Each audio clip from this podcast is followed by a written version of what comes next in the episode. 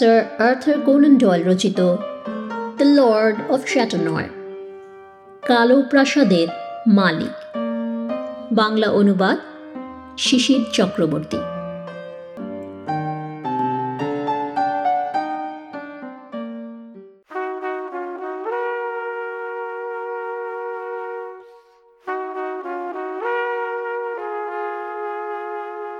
দুশো বছরেরও আগের কথা। জার্মান সেনাদল ফ্রান্সে ঢুকে পড়েছে এবং প্যারি শহরকে তারা ঘিরে ফেলেছে উত্তরে ও দক্ষিণে। ফরাসি সেনারা তারা খেয়ে ফ্রান্সের উত্তর দিকে চলে যাচ্ছে। জার্মানরা ধীরে ধীরে ফ্রান্সের বিভিন্ন দিকে ছড়িয়ে পড়ছে। পরাজয়ের অপমান ও গ্লানিতে ফরাসি নাগরিকরা মুহ্যমান। পদাতিক, অশ্বারোহী, গোলন্দাজ সব ধরনের সেনাদের চেষ্টা ব্যর্থ করে ফ্রান্স অবশ্যম্ভাবী পরাজয়ের মুখোমুখি। দল বেঁধে লড়াইয়ে ফরাসিরা জার্মানদের থেকে কম দক্ষ হলেও চোরাগুপ্তা একক যুদ্ধে ফরাসিরা নিপুণ। তাই প্রকাশ্য যুদ্ধের বাইরেও আরেক ধরনের যুদ্ধ চলতে লাগল। ব্যক্তিগত পর্যায়ে প্রতিহিংসার যুদ্ধ। জার্মানরা একজন ফরাসিকে হত্যা করলেই আরেক ফরাসি তার প্রতিশোধ নিতে লাগল।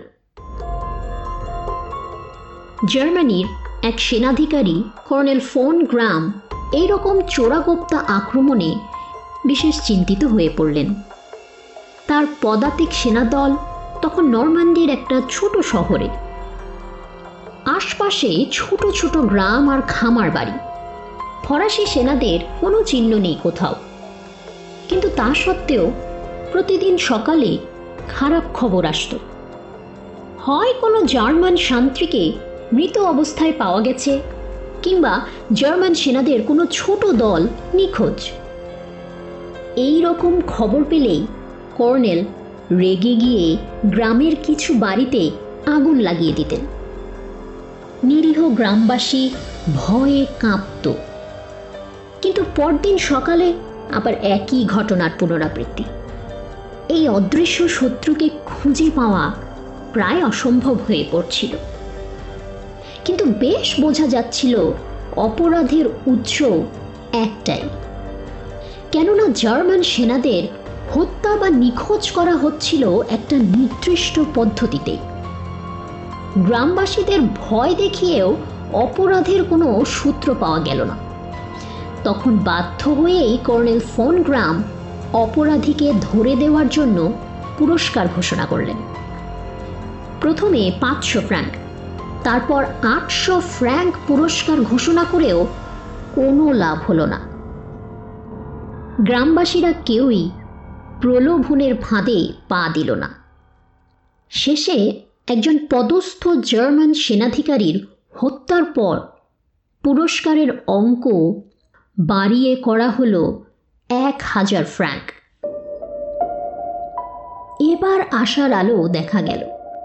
ফ্রাঁসোয়া নামে এক কৃষি শ্রমিক আর লোভ সামলাতে পারল না।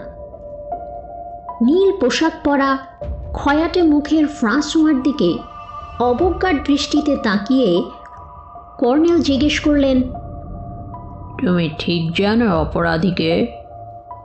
হ্যাঁ হ্যাঁ হুজুর। অপরাধীর নাম? হুজুর ওই এক হাজার ফ্র্যাঙ্ক যতক্ষণ না তোমার কথার সত্যতা প্রমাণিত হচ্ছে এক পয়সাও পাবে না। এবার বলো আমাদের লোকদের কে হত্যা করছে? ওই ওই কালো প্রাসাদের মালিক কাউন্ট ইউস্তাস। মিথ্যে কথা। অভিজাত সম্প্রদায়ের একজন ভদ্রলোক কখনো এই জঘন্য অপরাধ করতে পারে না।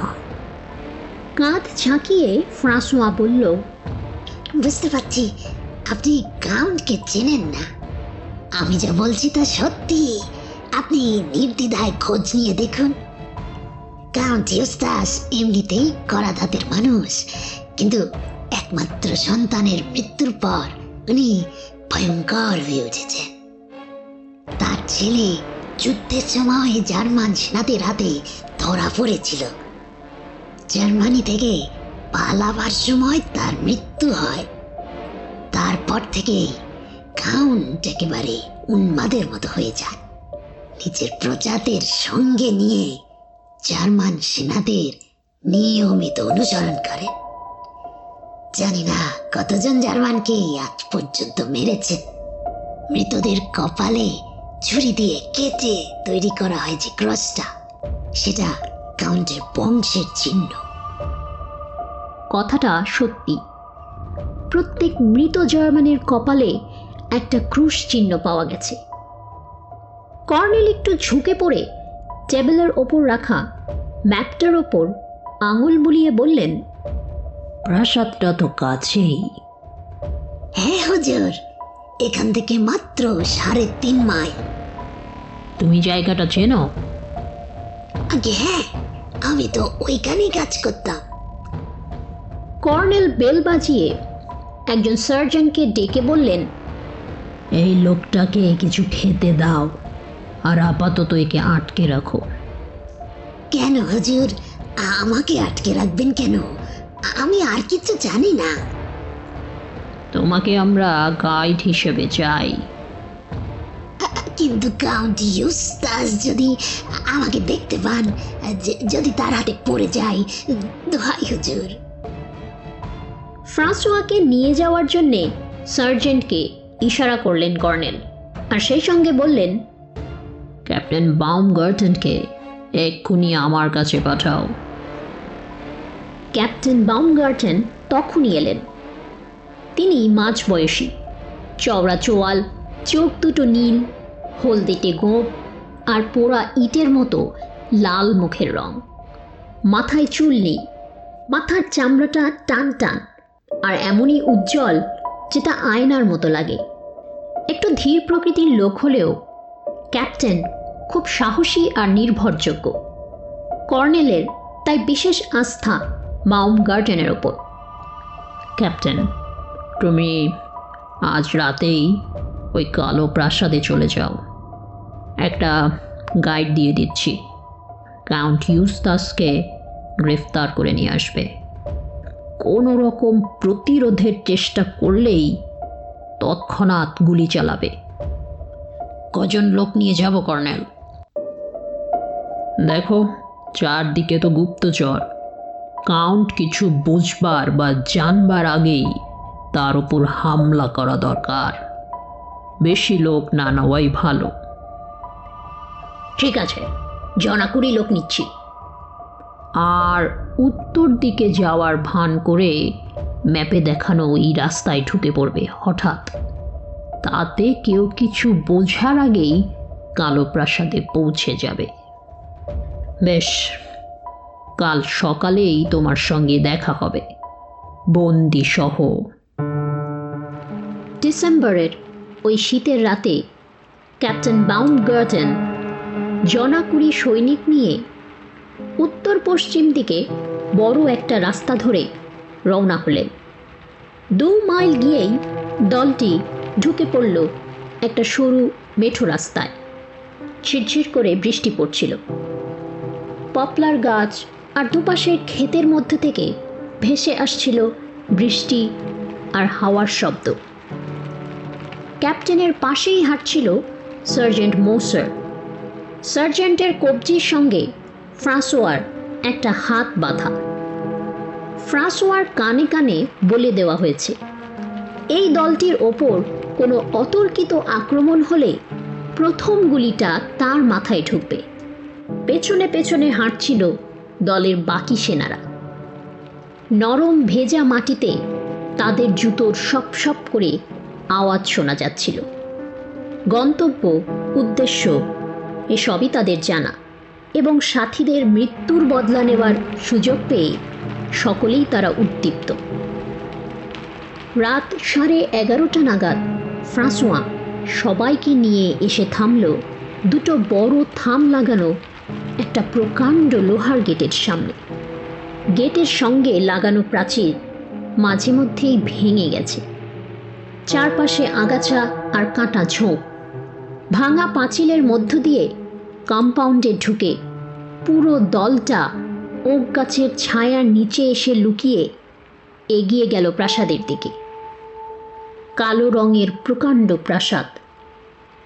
বর্ষাকালের ছেঁড়া মেঘের ফাঁক দিয়ে জ্যোৎস্নায় এসে প্রাসাদের ওপর একটা আলো আধারি পরিবেশ তৈরি করেছে। প্রাসাদের আকৃতি অনেকটা ইংরেজি এল অক্ষরের মতো।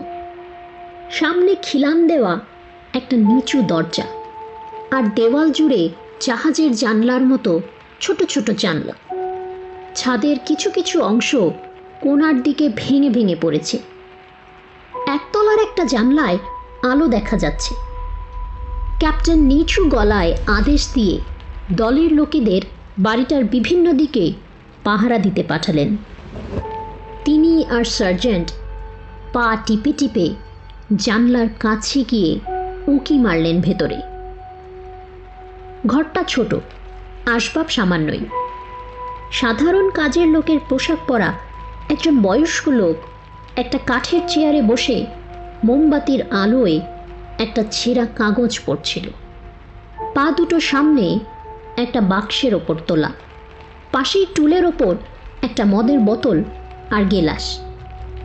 জানলার মধ্য দিয়ে বন্দুক ঢোকাতেই লোকটা ভয়ে চিৎকার করে লাফিয়ে উঠল।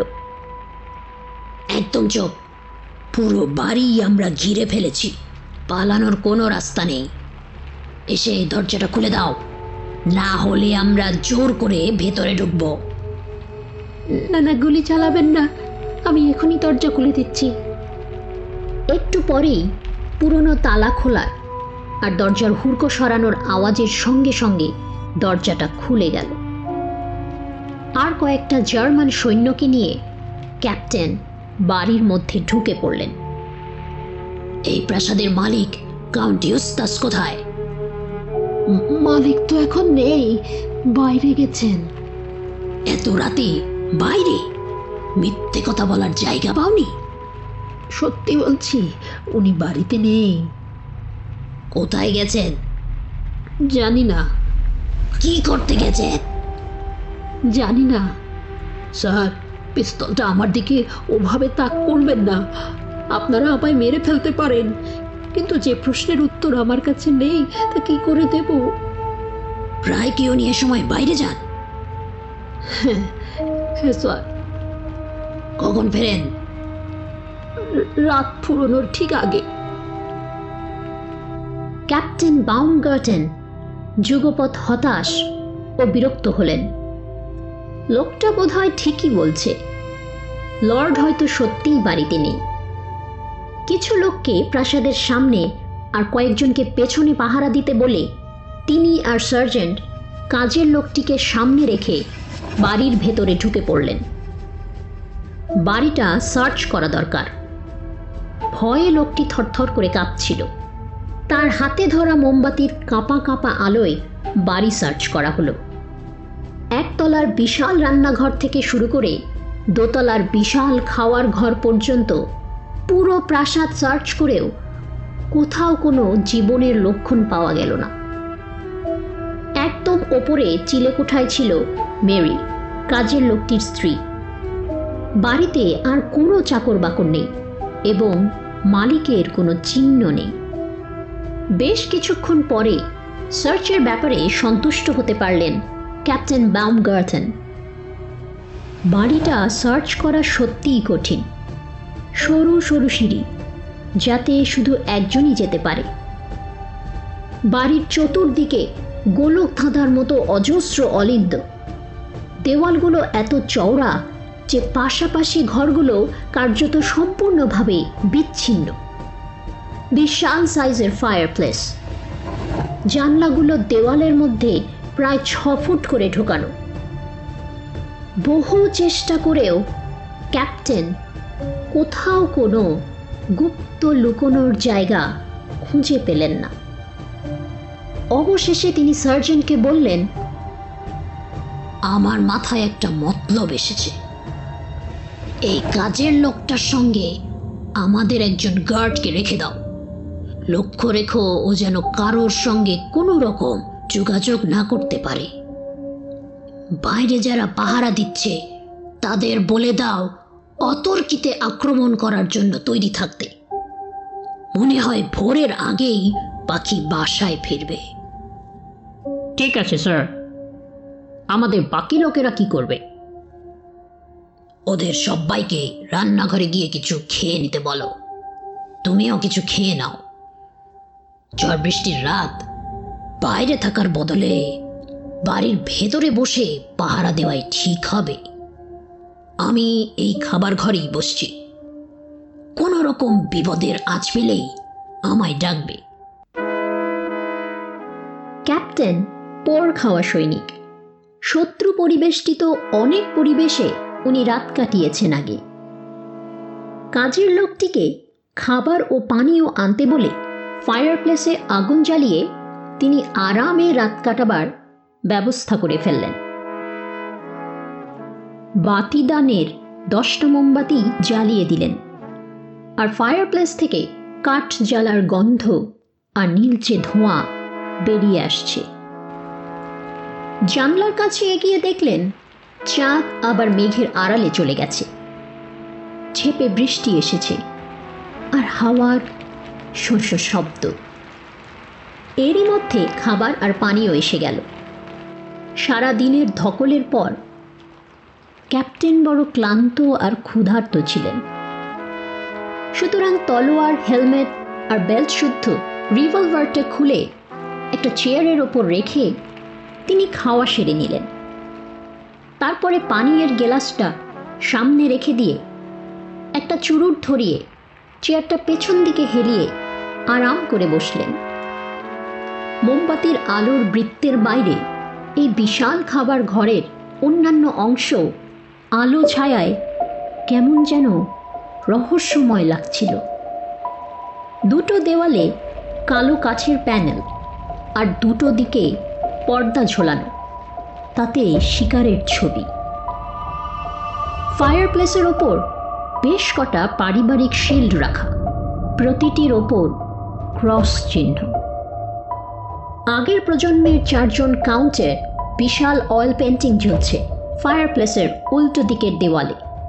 প্রত্যেকেরই নাক যেন বাজ পাখির ঠোঁটের মতো। আর মুখমণ্ডলে এক ধরনের উগ্রতা। চারজনকে প্রায় একই রকম দেখতে।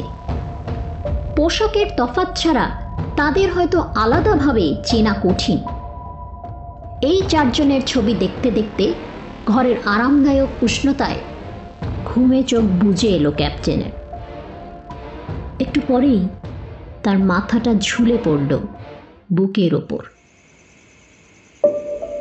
হঠাৎ একটা ছোট্ট আওয়াজ শুনে ক্যাপ্টেন তড়াক করে উঠে পড়লেন। ঘুমের চোখে তার প্রথমেই মনে হলো পেন্টিংয়ের একটা চরিত্র যেন ফ্রেম থেকে বেরিয়ে তার সামনে দাঁড়িয়ে আছে। তারপরেই ক্যাপ্টেন বুঝতে পারলেন, তার এক হাত দূরে টেবিলের পাশে বিশাল চেহারার এক রক্ত মাংসের মানুষ দাঁড়িয়ে আছে।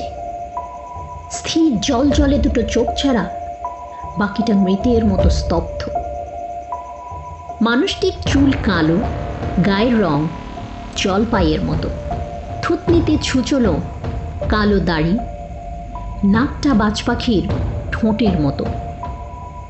গালের চামড়া কিছুটা কুচকে গেছে, কিন্তু চওড়া কাঁধ আর কবজির হাড় দেখে বোঝা যায় যে বয়স তার অপরিসীম শারীরিক শক্তিকে ক্রাশ করতে পারেনি। হাত দুটি বুকের উপর জড়ো আর মুখে শীতল হাসি। না না, আপনার অস্ত্রশস্ত্রগুলো খোঁজার জন্যে কষ্ট করবেন না। ক্যাপ্টেন, খালি চেয়ারের দিকে আর চোখে তাকাতেই মানুষটি বলে উঠল, আপনি বোধহয় একটু অবিবেচক। যে বাড়ির ভেতরটা এমন কোলক ধাঁধার মতো। আর যেখানে এত গোপন যাতায়াতের জায়গা আছে, সেখানে আপনি এত নিশ্চিন্তে ঘুমোচ্ছিলেন কি করে, ক্যাপ্টেন? আর কেমন মজা দেখুন তো। আপনি যখন খাওয়া দাওয়া করছিলেন, তখন আমার চল্লিশ জন লোক আপনার উপর নজর রাখছিল। এ কি? এটা আবার কি করছেন? ক্যাপ্টেন দুহাতে খুশি পাকিয়ে এগোতেই আগন্তুক ডান হাতে রিভলভার ধরে বাঁ হাত দিয়ে ধাক্কা মেরে ক্যাপ্টেনকে আবার চেয়ারে বসিয়ে দিলেন। চুপ করে বসে থাকুন। আপনার লোকজনদের ব্যাপারে ভাবতে হবে না। ওদের ব্যবস্থা হয়ে গেছে। এখন আর আপনার অধীনস্থ কোনো দলই এখানে নেই। সুতরাং এখন শুধু নিজের কথা ভাবুন। কি নাম আপনার? আমি চব্বিশ নম্বর। পোসেন রেজিমেন্টের ক্যাপ্টেন বামগার্ডেন বেশ ভালো ফরাসি বলেন দেখছি। অবশ্য একটু জার্মান সুলভ টানও আছে উচ্চারণে। আশা করি জানেন আমি কে। আপনি এই প্রাসাদের মালিক কাউন্ট ইউস্তাস ঠিক ধরেছেন আমার বাড়িতে এসে আমার সঙ্গে দেখা বা একটু কথাবার্তা না হলে খুব দুর্ভাগ্যের ব্যাপার হয়ে যেত। এর আগে বহু জার্মান সৈনিকের সঙ্গে আমার যোগাযোগ হয়েছে। কিন্তু এই প্রথম একজন জার্মান অফিসারের মুখোমুখি হলাম। আপনাকে অনেক কিছু বলার আছে আমার। ক্যাপ্টেন চুপ করে চেয়ারে বসে রইলেন। কাউন্টের কথা ও ব্যবহারের মধ্যে এমন কিছু ছিল যে ক্যাপ্টেন তার শির দ্বারায় একটা অজানা আশঙ্কার শির শিরানি টের পেতে লাগলেন। তার অস্ত্রশস্ত্র আশেপাশে কোথাও দেখতে পেলেন না। তাছাড়া কাউন্টের বিশাল আকৃতি আর শক্তির কাছে তিনি যেন একটা শিশু। সেটা এই একটু আগেই ক্যাপ্টেন বুঝতে পেরেছেন। কাউন্ট, হঠাৎ মদের বোতলটা আলোর দিকে তুলে বললেন, ছি ছি ছি ছি পিয়ের আপনাকে এই অতি সাধারণ ওয়াইনটা দিয়েছে। কি লজ্জার কথা বলুন তো। না না, আরও ভালো কিছু আনানো যা কাউন্টের জ্যাকেটের গলার কাছে ঝোলানো একটা হুইসেল, সেটা তিনি বাজালেন। আর সেই কাজের লোকটা তৎক্ষণাৎ ঘরে এসে হাজির হলো।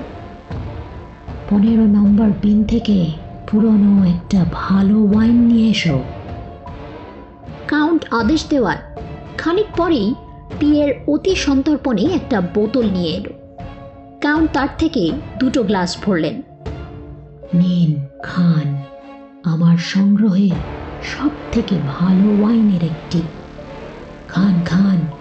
আনন্দ করে খান মাংস গলদা চিংড়ি সব আছে আনাবো। আর একবার একটু ভালো করে ডিনার করুন। বললেন কাউন্ট। ক্যাপ্টেন ঘাড় নেড়ে অসম্মতি জানালেন তবে ওয়াইনের গ্লাসটা শেষ করলেন। গ্লাসটা আবার ভরে দিয়ে কাউন্ট বললেন আমার বাড়ির সব কিছু আপনার জন্যে। আপনি চাইলেই হলো। যাই হোক, আপনি ওয়াইনটা খেতে থাকুন, আর আপনাকে আমি একটা গল্প বলি। গল্পটা কোনো জার্মান অফিসারকে বলার জন্যে আমি বড় উৎসুক ছিলাম। আমার একমাত্র সন্তানকে নিয়ে এই গল্প। ও যুদ্ধবন্দী হয়ে পালাতে গিয়ে মারা যায়। গল্পটি বিচিত্র এবং আপনাকে আমি হলফ করে বলতে পারি। এই গল্প আপনি জীবনেও ভুলতে পারবেন না। আমার ছেলেটা বড় ভালো ছিল, ক্যাপ্টেন। গোলন্দাজ বাহিনীতে অফিসার। ওর মায়ের গর্ব। ওর মৃত্যুর খবর আসার এক সপ্তাহের মধ্যেই ওর মা মারা যান। ওর মৃত্যুর খবরটা এনেছিল ওর এক সহকর্মী, যে বেঁচে পালাতে পেরেছিল। ও যা বলেছিল, সেটাই আপনাকে বলতে চাই। চৌঠা অগস্ট আমার ছেলে উইনসনবার্গে ধরা পড়ে। যুদ্ধবন্দীদের কয়েকটা দলে ভাগ করে জার্মানরা তাদের বিভিন্ন জায়গায় পাঠায়। আমার ছেলেকে পাঁচ তারিখে যে গ্রামে নিয়ে যাওয়া হয়, সেখানকার জার্মান অফিসার ওদের সঙ্গে ভদ্র ও সদয় ব্যবহারই করেছিলেন। ওই জার্মান অফিসার আমার ক্ষুধার্ত সন্তানকে খাবার দেন আর সঙ্গে এক বোতল ভালো ওয়াইনও দেন। এ যেমন আমি আপনাকে দিলাম। উনি আমার ছেলেকে নিজের বাক্স থেকে একটা চুরুটও দেন। নেবেন আপনি একটা চুরুট? ক্যাপ্টেন মাথা ঝাঁকিয়ে না বললেন। কাউন্টের মুখের যে শীতল হাসি আর জল জলে চোখ দেখে তার বড় ভয় করছে। ওই জার্মান অফিসার আমার ছেলের সঙ্গে খুব ভালো ব্যবহার করেছিলেন। কিন্তু পরের দিন ওদেরকে একটা অন্য গ্রামে নিয়ে যাওয়া হয়। জানেন ক্যাপ্টেন, দুর্ভাগ্যবশত ওই নতুন জায়গার জার্মান অফিসারটি ছিল গুন্ডা প্রকৃতির আর অত্যন্ত বদ একজন মানুষ। সে যুদ্ধবন্দীদের সাথে খুব দুর্ব্যবহার করত আর কারণে অকারণে তাদের অপমান করত। একদিন রাতে তার অপমানের বিরুদ্ধে আমার ছেলে উচিত জবাব দিতেই ওই জার্মান অফিসার বদমাইশটা, তার চোখের ওপর একটা খুশি মারে ঠিক এইরকম করে। খুশির আওয়াজে সারা ঘর একেবারে ঝনঝন করে উঠল। ক্যাপ্টেন বাউম গার্জেনের মাথা ঝুলে পড়ল বুকের ওপর, আর তিনি মুখে হাত চাপা দিতেই হাতের ফাঁক দিয়ে রক্তের ধারা বেরিয়ে এলো। কাউন্ট আবার ধীরে সুস্থে তার চেয়ারে গিয়ে বসলেন। ওই খুশিতে আমার ছেলের মুখটা একেবারে বিকৃত হয়ে যায়। আর ওই পাষণ্ড জার্মান তাই নিয়ে আমার ছেলেকে ব্যঙ্গ বিদ্রুপ করত। ক্যাপ্টেন, আপনাকেও এখন দেখতে বেশ হাস্যকর লাগছে। আপনাকে এখন দেখলে আপনার কর্নেল নিশ্চয়ই ভাববেন যে কোথাও দুষ্টুমি করতে গিয়ে আপনি মার খেয়ে এসেছেন। যাই হোক যাই হোক গল্পেতে আবার ফেরা যাক। আমার ছেলে তখন কপর্দক শূন্য। তাই দেখে একজন দয়ালু জার্মান মেজর ওকে দশটি স্বর্ণ মুদ্রা কোন রকম কিছু বন্ধক ছাড়াই ধার দেন। আমি সেই মেজরকে চিনি না, তাই এই নিন নিন নিন, দশটা স্বর্ণ মুদ্রা। ক্যাপ্টেন আপনার মাধ্যমে আমি ফেরত দিয়ে দিলাম। এগুলি আপনি গ্রহণ করুন। সেই দয়ালু জার্মান মেজরের কাছে আমি চিরকৃতজ্ঞ থাকব। ওই গুন্ডা প্রকৃতির অফিসারটি ইতিমধ্যেই যুদ্ধবন্দীদের নিয়ে একটার পর একটা নতুন জায়গায় যাচ্ছিল। আমাদের বংশের কেউ কখনো কোনো অপরাধ মাথা নুয়ে সহ্য করেনি। ছেলের ওপর সেই পাষণ্ডের অত্যাচার চলতেই লাগল। সে আমার ছেলেকে কখনো হাত দিয়ে মারত, কখনো লাথি মারত, আবার আবার কখনো বা তার কোফের চুন টেনে ছিঁড়ত।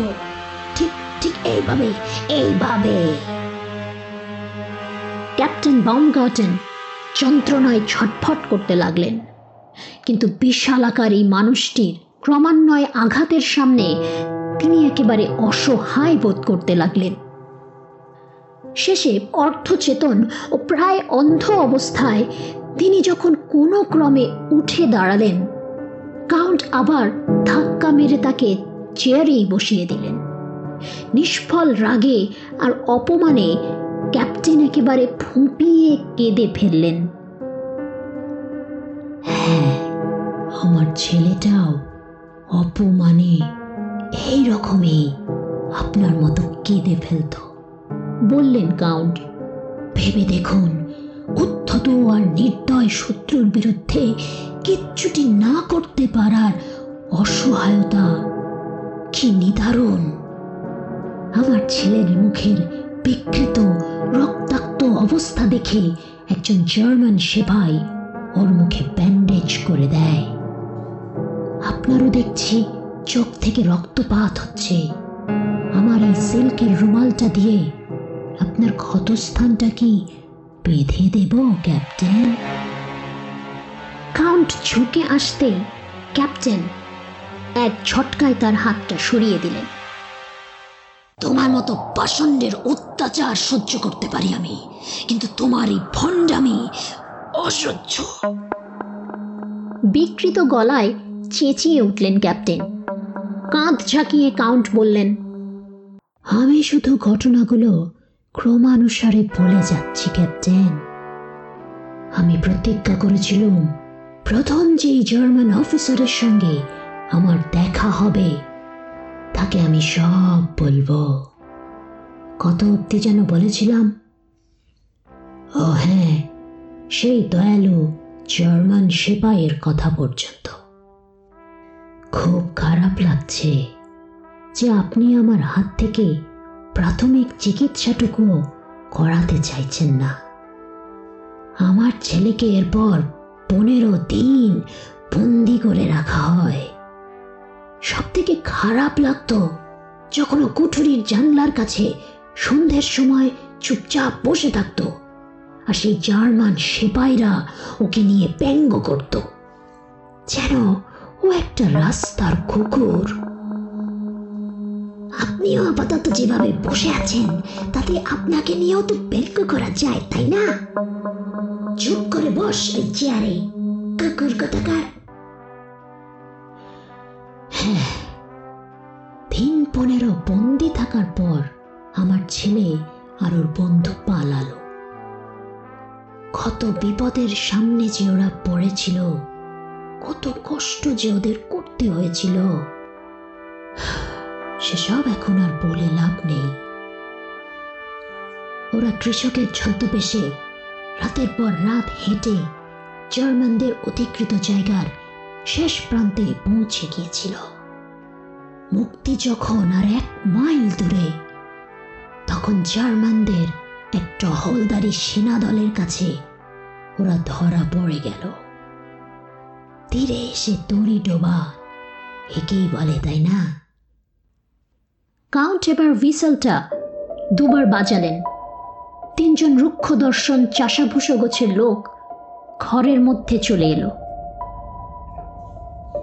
মনে করুন এই তিনজন আমার টহলদারি সেনা। যে জার্মান ক্যাপ্টেনের কাছে আমার ছেলে আর তার বন্ধুকে নিয়ে যাওয়া হলো, তিনি বিনা বিচারে ওদের ফাঁসির হুকুম দিলেন। ওদের অপরাধ? ওরা ফরাসি সৈনিক হওয়া সত্ত্বেও বেসামরিক পোশাকে জার্মান অধিকৃত জায়গায় ধরা পড়েছে। যা, ওই মাঝখানের কড়িকাপটা ব্যবহার কর। ওটা বেশ শক্তপোক্ত আছে। যা যা। তারপর ক্যাপ্টেনকে তার চেয়ার থেকে উঠিয়ে টানতে টানতে ঘরের মাঝখানে নিয়ে যাওয়া হলো। তার মাথার ঠিক ওপরেই ফাঁস দেওয়া একটা মোটা দড়ি ঝোলানো। ফাঁসটা ক্যাপ্টেনের মাথার ওপর দিয়ে গলিয়ে দেওয়া হলো। তিনি গলায় দড়ির কর্কশ ভাব অনুভব করতে পারছিলেন। সেই তিনজন লোক দড়ির এক প্রান্ত ধরে কাউন্টের আদেশের অপেক্ষায় রইল। ক্যাপ্টেন বম গার্টনের মুখ বিবর্ণ, কিন্তু তবুও তিনি শক্ত থাকার চেষ্টা করছিলেন। হাত দুটো বুকের ওপর আড়াআড়িভাবে রেখে নির্ভীকভাবে কাউন্টের দিকে তাকিয়ে রইলেন। আপনি এখন মৃত্যুর মুখোমুখি। আপনার ঠোঁট দেখেই বুঝতে পারছি আপনি প্রার্থনা করছেন। আমার ছেলেও মৃত্যুর মুখোমুখি দাঁড়িয়ে প্রার্থনা করেছিল। সেই সময় হঠাৎ একজন পদস্থ জার্মান অফিসার এসে পড়ে। তিনি শুনতে পান যে আমার ছেলে ওর মায়ের জন্য প্রার্থনা করছে। অফিসার নিজেও তো সন্তানের পিতা। তিনি আর সবাইকে বাইরে যেতে বলে দুই বন্দির কাছে গেলেন। আমার ছেলে ওকে সব কিছু খুলে বলল। হেও জানালো, সে তার বৃদ্ধ পিতামাতার একমাত্র সন্তান আর তার মা অসুস্থ। স্নেহপ্রবণ মহান সেই জার্মান অফিসার তখনই ওর গলা থেকে ফাঁসির দড়িটা খুলে দিলেন।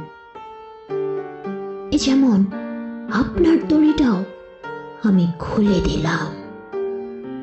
তারপর আমার ছেলের দুই কালে পরম স্নেহ ভরে চুম্বন করলেন। আমিও ক্যাপ্টেন, তোমাকে চুম্বন করলাম। শেষে উনি আমার ছেলেকে চলে যেতে বললেন, যেমন আমিও এখন তোমায় চলে যেতে বলছি। আমার ছেলে ফেরার পথে অসুস্থ হয়ে মারা যায়। কিন্তু ক্যাপ্টেন সেই মহান জার্মান অফিসারের সমস্ত আশীর্বাদ যেন তোমায় রক্ষা করে। তারপরেই ক্যাপ্টেন বাউমগার্টেন আহত রক্তাক্ত অবস্থায় ক্ষতচিহ্ন আঁকা মুখ নিয়ে চলতে চলতে কালো প্রাসাদের বাইরে বেরিয়ে এলেন। ঝোড়ো হাওয়া আর বৃষ্টিতে ভরা সেই দুরন্ত শীতের ভোরে।